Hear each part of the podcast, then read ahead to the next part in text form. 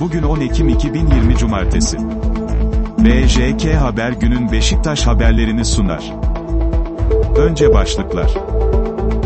Beşiktaş, Denizli Spor hazırlıklarını çift antrenmanla sürdürdü. Domagoj Vida'nın menajerinden transfer yanıtı. Teklife yanaşmıyorlar, Beşiktaş. Şimdi detaylar.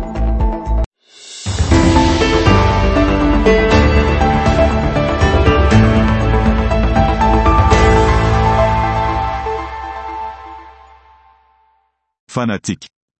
Beşiktaş, Denizli Spor hazırlıklarını çift antrenmanla sürdürdü. Süper Lig'in 6 NCI haftasında deplasmanda Yukatel Denizli Spor'a konuk olacak Beşiktaş, günü çift antrenmanla tamamladı. Nevzat Demir tesislerinde 17'de başlayan antrenman basına kapalı gerçekleştirildi.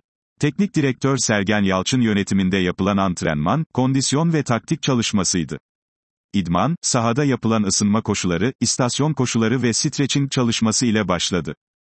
5E2 pas ve dar alanda top kapma çalışması yapıldı.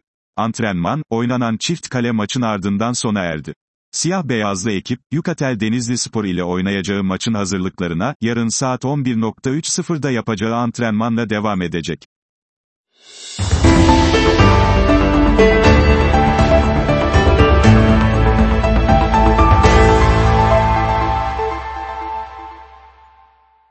SporX.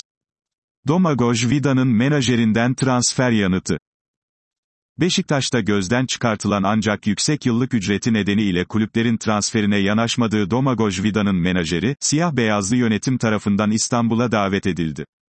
Hırvat stoperin menajerine, ücretinde indirim yapmayan oyuncunun Rusya'da bir kulübe kiralanması yönünde talepte bulunuldu. Ancak Vida'nın menajeri, Ukrayna krizi döneminde Rusya aleyhine yaptığı açıklamalar nedeniyle böyle bir transferin söz konusu olmadığını söyledi. Ayrıca Hırvat ismin menajeri, Domagoj Vida'nın sezon sonuna kadar Beşiktaş'ta kalacağını söyledi.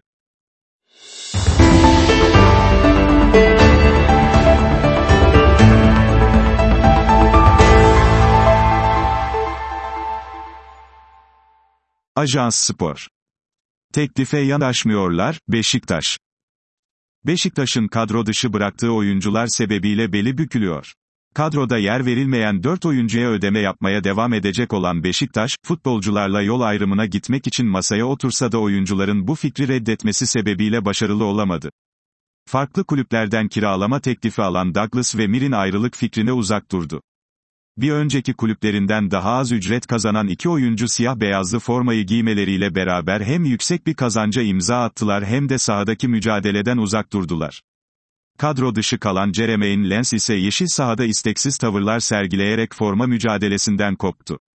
İlk geldiği yıl itibariyle 5 yıllık kontrat yapılan Hollandalı oyuncu, yıllık 2 milyon euronun üzerinde bir maliyete sahip. 2.4 milyon euro bonservis verilerek kadroya katılan Boyd ise istenilen performansı gösteremezken, ilk 11 oyuncusu olacak kadar istekli değildi. 2018-2020 yılları arasında kadroya katılan ve kadro dışı kalan 4 isim forma giydikleri maçlarda taraftarlardan da yoğun tepki topladılar. Beşiktaş yönetimi, uzun sözleşmeleri bulunan ve yüksek ücret kazanan fakat katkı vermeyen oyuncuları A takımdan uzak tutarak altyapıya gönderdi. Bein Sports